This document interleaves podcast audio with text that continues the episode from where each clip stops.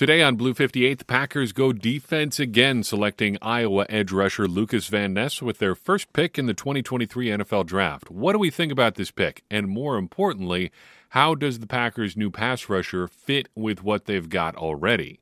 Blue fifty-eight! Hello and welcome to another episode of Blue fifty-eight, the one and only podcast of the power sweep dot com. I'm your host, John Meerdink. Happy to be with you here for another episode.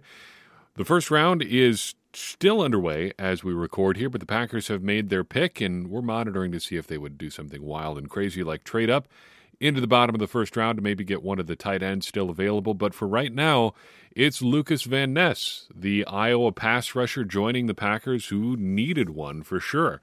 Not necessarily the most thrilling pick in the world. I know a lot of people really were excited about uh, Jaxon Smith-Njigba being there at thirteen. The Packers really had their pick of the litter at thirteen in a variety of positions, and we'll talk about that here in a second.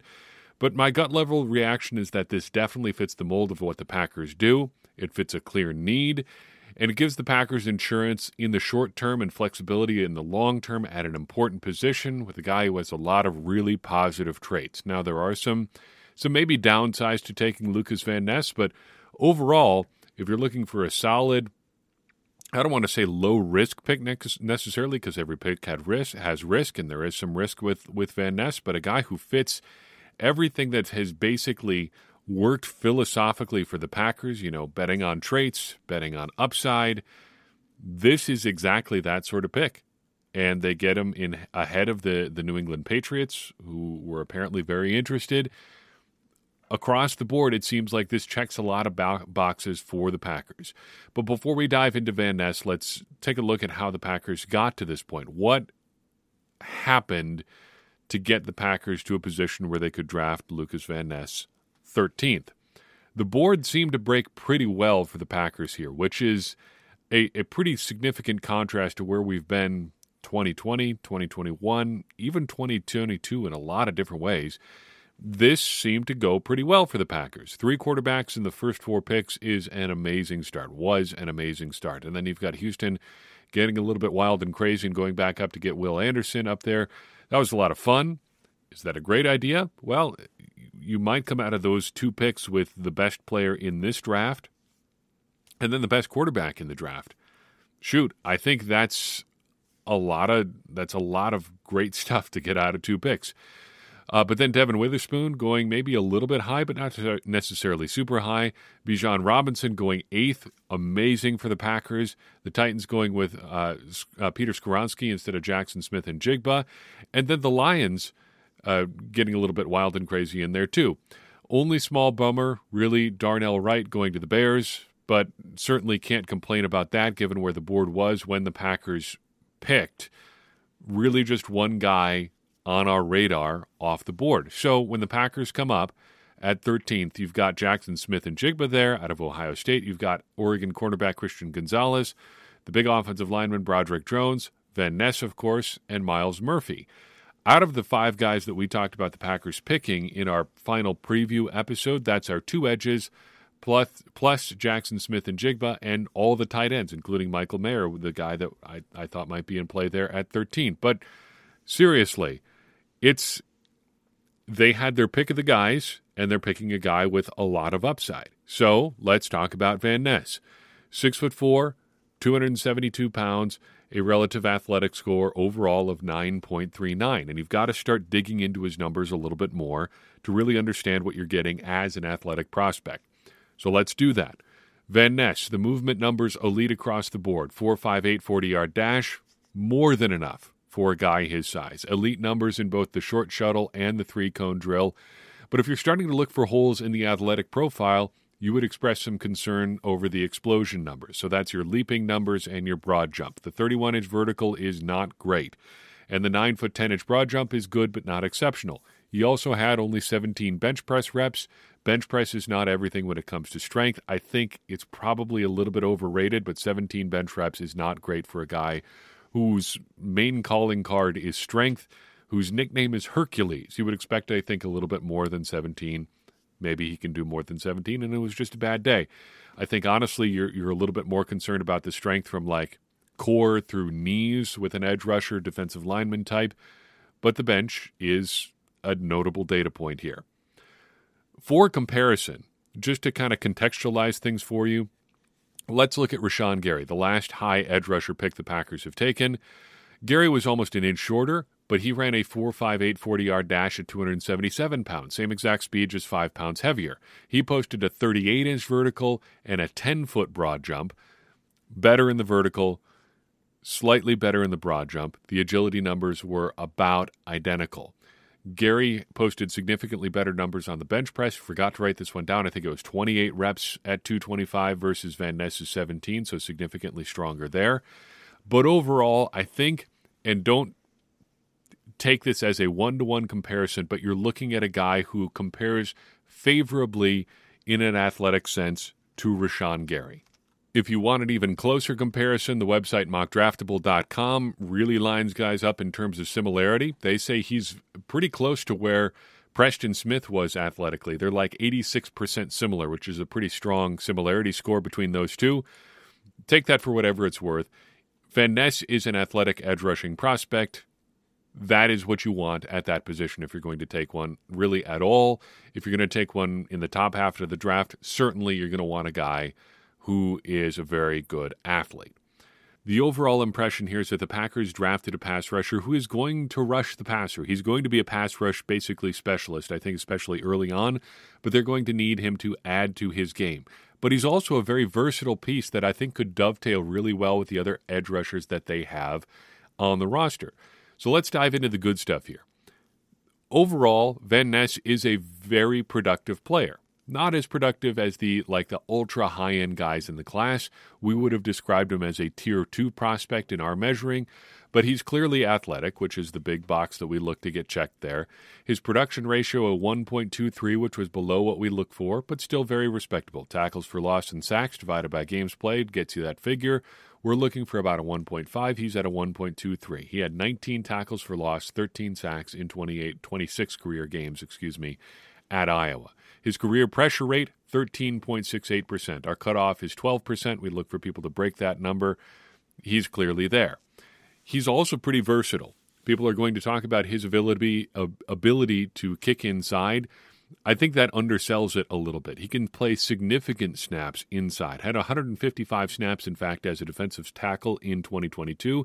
And really, he takes snaps all over. It's not that that is something he's just doing occasionally. He plays significant snaps as an interior rusher. Pro Football Focus charts ten different alignments for an outside linebacker, edge, or defensive lineman type player. He had at least sixty-five snaps at four of those ten spots and had noteworthy snaps at all of them. He had at least sixty-five at both defensive tackle spots, so left and right defensive tackle, like a three-technique rusher over guard, uh, as a stand-up left end and a stand-up right end. He moved around a lot for Iowa. He also played nearly four hundred snaps purely as a defensive tackle and interior rusher in twenty twenty-one, so he can play both inside and outside. That kind of cuts both ways, though, because if you want long-term success, you want a, a guy who grabbed one position and just held it for a long, long time, you have to look elsewhere other than Lukas Van Ness. We had forty-six edge rushers in our data set for this year's draft preview. Van Ness was one of eleven who had fewer than career thirty career games played. In this same edge class, Van Ness had the eighth fewest edge snaps. He just didn't play all that much at Iowa. I know that the starting numbers are a little bit overblown. Iowa runs kind of a seniority system. The guys who are juniors and seniors are going to get more opportunities to be those starters, if it, at least if it's only in name, they'll still be the starter. Even so, Van Ness didn't play just tons and tons of snaps compared to some of these other high-end prospects. In light of that, I think we have to wonder a little bit about it, some of his productivity numbers. His pressure rate numbers are very great, over thirteen percent, really, really solid. However, there were sixteen edge players who had a pressure rate of at least thirteen percent in their career in that edge data set that we looked at. None of them played fewer games than Lukas Van Ness at twenty-six. None of them. So while it's good that he can put up those numbers, or did put up those numbers, he also did it playing not that many snaps. And you start to wonder, at what point do those snaps really stabilize? At what point do those numbers start to really reflect how good of a player you are? Is it At about five hundred snaps, which is where he was, at or about five hundred snaps over two seasons playing significant snaps at Iowa. If so, the Packers are in business. If not, if you got to play more than that to really get a good idea what he is as a pass rusher, Van Ness may be a little bit of fool's gold in that respect. As it stands, sixty-eight career pressures on four hundred ninety-seven career pass rush snaps. The bottom line for me is that he feels like a little bit of a project. But maybe this is a good time to take a bit of a project. If you go into this draft with the premise that twenty twenty-three is going to be a bit of a rebuilding year, maybe you're trying to start peaking in twenty twenty-four and beyond. So in that scenario, Van Ness spends twenty twenty-four learning how to be an edge rusher, and then you pair him with a fully healthy Rashan Gary in twenty twenty-four and Kingsley or J J Enagbare, as well as maybe your third edge rusher, and away you go. That's when you really start to to look at what Van Ness can really be as a player, because if this year is kind of a scholarship year, a redshirt year, figure it out. Well, that's worked for the Packers before. Rashan Gary kind of did that in twenty nineteen, and by twenty twenty, twenty twenty-one, twenty twenty-two, he was really starting to come on as a player. That's where the Packers probably need Van Ness to be. If you start looking at this as a rebuild, the Packers are really going to be looking to contend in twenty twenty-four when they've got two first-round picks and beyond. You just keep building for that future, and, well, maybe you get something out of Van Ness in that future. But I think it's fair to say it's going to be a little bit of a process here for Van Ness. This is going to be a development curve that we're going to have to watch. That is, I think that's fair to say. I don't think that's a criticism of Van Ness or even that much of a criticism of the pick. It's just a reality of the pick. He's going to need some time, and the Packers seem to be comfortable with that. Whether that time invested makes him a better prospect in the short and long term than somebody like, say, Uh, Jaxon Smith-Njigba, I think, is a fair question and one we're going to need some time to answer. But such is the case with just about every draft pick. That is a process that everybody has to go through. Let's take a look at what some of the pros are saying uh, about Van Ness. Pro Football Focus, their overall opinion of him was a pretty solid prospect. They wrote, quote, Van Ness is as strong as they come in terms of pass rushing ability. Known for his power rush, he was able to generate forty-six pressures and nine sacks this past season for the Hawkeyes. He was one of the reasons Iowa had such a dominant defense. Van Ness is always also better against the run than most defensive ends in his class, finishing with an eighty point nine run defense grade in twenty twenty-two. If he can continue to improve his pass rushing moves, look out for him at the next level, end quote. The note there that he's a bit of uh, a one-move pass rusher is true. I don't know how much of a criticism that really is, because I think it's fair to say that a guy like Van Ness is a one-move pass rusher, but the Packers have some pretty effective, I think, one-move pass rushers in their rotation already. Rashan Gary is not a terribly sophisticated pass rusher, but what he is is an effective pass rusher. The same is true, I think, for Preston Smith, who knows how and where to get to the quarterback, even with a fairly limited pass rushing arsenal. I, in fact, I bet that would probably be the case for most of the edge rushers that are fairly productive in the N F L. The super-duper high-end guys, yeah, they've got every pass-rushing move that you can think of. But I think in that second tier of guys, the guys that are still very good to even just above average, most of them are going to be pretty limited.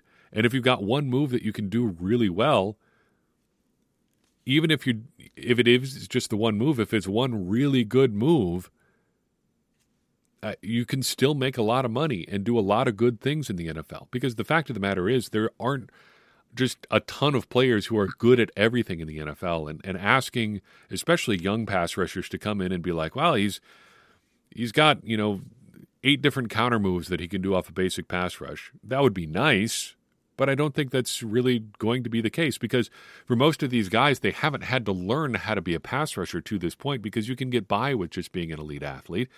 A guy with a sophisticated pass rush arsenal coming in probably has had to compensate for some stuff, and most of the guys who don't have to compensate for not being a great athlete just simply don't learn how to do it. Again, it's going to be a process, but that is that's the case with a lot of young edge rushers. Get an athlete, coach him up, and see how things turn out. And if that's the playbook, and it's it's a playbook that's worked before for the Packers, Van Ness seems to dovetail pretty well with that uh, that sort of approach. Dane Brugler writes, quote, coming off the bench at Iowa, Van Ness was primarily an edge rusher in defensive coordinator Paul, Phil Parker's four-man front, but he also saw significant snaps inside over the B-gap. The Iowa coaches reward seniority. There's that note we talked about. So John Wagoner and Jonah Evans started at the defensive end spots last season, but Van Ness had more defensive snaps than either and led the Hawkeyes in tackles for loss and sacks, regardless of alignment. Van Ness has high-end tools with his length and play strength, which allow him to wear down blockers as a pass rusher, or stack, locate, and play off blocks in the run game. A hockey player most of his life, he credits his time on the ice for developing his balance, urgent play style, and competitive toughness. Overall, Van Ness needs to be coached up with his pass rush construction on overall pacing, but he's an ascending player and competes like a grizzly bear with his fierce power and explosive twitch. He has the same, or he has the upside of an impactful N F L starter with inside-outside versatility, regardless of scheme. It should also be noted, exiting Brugler's quote here, that Brugler had him as the tenth best player in the class. So by that metric, he was a value.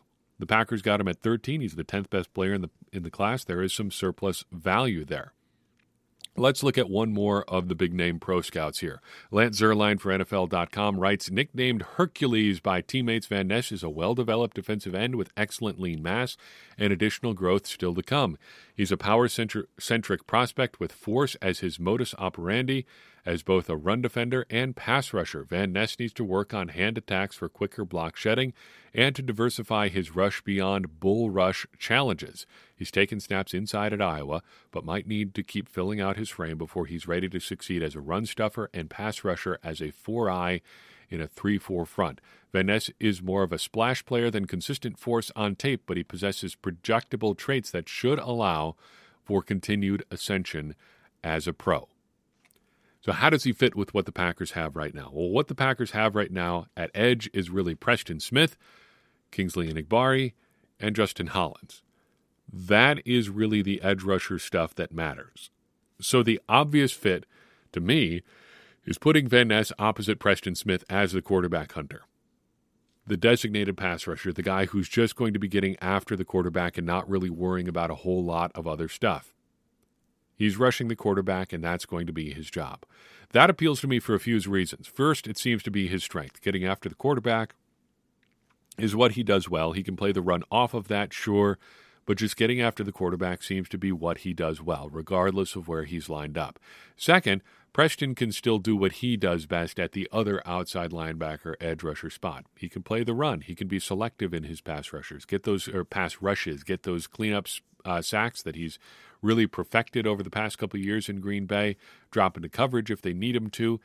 He can do it all, uh, and they'll need him to do it all because with Rashan Gary out, Smith is going to have to be really in a pretty big role again. And the Packers are going to need him to take over that role and continue to be consistent here uh, as he continues to be a force for the Packers here well into his Packers tenure. It also allows the Packers to avoid having to rush Rashan Gary back. With Van Ness there, you've got, in theory, a starting pass rusher. You've got a starting ed- edge player. You've got a starting outside linebacker. You don't have to lean, lean on Kingsley Enagbare. You don't have to lean on Justin Hollins all that much. You don't have to hope that Rashan Gary can come back in week one or week two. You can let him get back in October maybe, or, or take a little bit more time just to get back while Van Ness holds down the fort in a pretty simple, simplified role, kind of comparable to maybe a Rashan Gary light, I guess. Not asking overly much of him in terms of the more nuanced aspects of playing in the Packers defense, but just letting him kind of get after the passer and and go from there. I think that is a good way to use a guy with Van Ness's skill set here early in his career. And finally, you can bump him inside and turn uh, Kingsley Enagbare and Justin Hollins loose on the outside on obvious passing downs. That seems to be an asset here too. Line him up next to Kenny Clark. A a three-down set of Kenny Clark, Devontae Wyatt, and Lukas Van Ness rushing as your defensive lineman on passing downs with Preston Smith and J J Kingsley Enagbare on the outside. That's a pass rushing group that works for me. I like that a lot. And you don't have to rely then in those sorts of situations on a guy like, shoot, Jonathan Ford rushing the passer, T J Slayton rushing the passer, you can use your athletic guys up front to get after the quarterback in your third and medium, third and long situations without losing a ton as a, a run-stopping front. That seems to be a win for me. And overall, I, th- I think we can't overlook the fact that the Packers added another elite athlete to their front seven. So you've got, at his best, you've got Rashan Gary, you've got Devontae Wyatt, you've got Quay Walker. That's a lot of athleticism up front just added to the Packers' defense in the past two drafts. If you've got a defense that can take advantage of that, you might have something there. Looking ahead then, what do the Packers need going from here? The Packers need weapons. Look at their wide receiver room right now. You've got Christian Watson, Romeo Dobbs, Samori Touré, Bo Melton, and Jeff Cotton. And to be honest, I don't think we've even talked about Jeff Cotton on this podcast. And if I haven't even talked about him, we have dug beyond the bottom of the barrel, because I make it a point to talk about just about everybody the Packers sign to some extent. And if we haven't gotten to Jeff Cotton yet, the overall prognosis there is not super good about your long-term N F L, you know, your long-term N F L future, what you could contribute as a player. Unless you think I'm leaving somebody out. Futures contracts, practice squad, we don't have that right now. The five receivers the Packers have is it. That is the depth chart. That is all of it. And it's even worse at tight end. The Packers' tight ends right now in total are these: Josiah DeGuara, Tyler Davis, Austin Allen, and Nick Guggemos. I know we've talked about Nick Guggemos, but we haven't talked about him a whole lot. And really, that is a pretty limited group of guys there. Tight end three right now is Austin Allen. And I was a big fan of his pre-draft last year, and I am not super optimistic about what he could bring to the Packers this season. The Packers need to add talent at receiver and tight end, and probably a running back in there too. They've got work to do on the offensive side of the ball. And a big reason that I've kept, you know, kind of monitoring what the Packers have done over the past, you know, while we've been recording this, keeping an eye on just the draft tracker, stuff like that, is just on the outside chance that they decide that they want to add more talent on defense or on offense after throwing another pick at the defense. Because the big reason the Packers are in the situation they're in at receiver and tight end, that they barely invested at those spots over the past, shoot, since twenty eighteen. Since Marquez Valdes-Scantling and the other uh, receivers joined the Packers that year, Jamon Moore and Equinemius Saint Brown, it's been basically Amari Rodgers and Josiah DeGuara, and that's really it until last spring when the Packers added Watson and Dobbs and Touré. And the reason that they need two year two guys to take, take big leaps, because you just haven't been adding much to those positions in the last half decade. Now's the time. Now's the time to start doing it. And they've still got some good options available, I think, at both receiver and tight end. Maybe edge rusher, too, if they want to double dip. Coming up for the Packers, they have three day two picks on the way, forty-two and forty-five in the second round and seventy-eight in the third round. Plenty of good prospects yet to, to come. And I'm confident that they can find some good picks here as the Packers continue to wind their way through this year's version of the N F L draft. And we'll be right there to cover them when they eventually happen.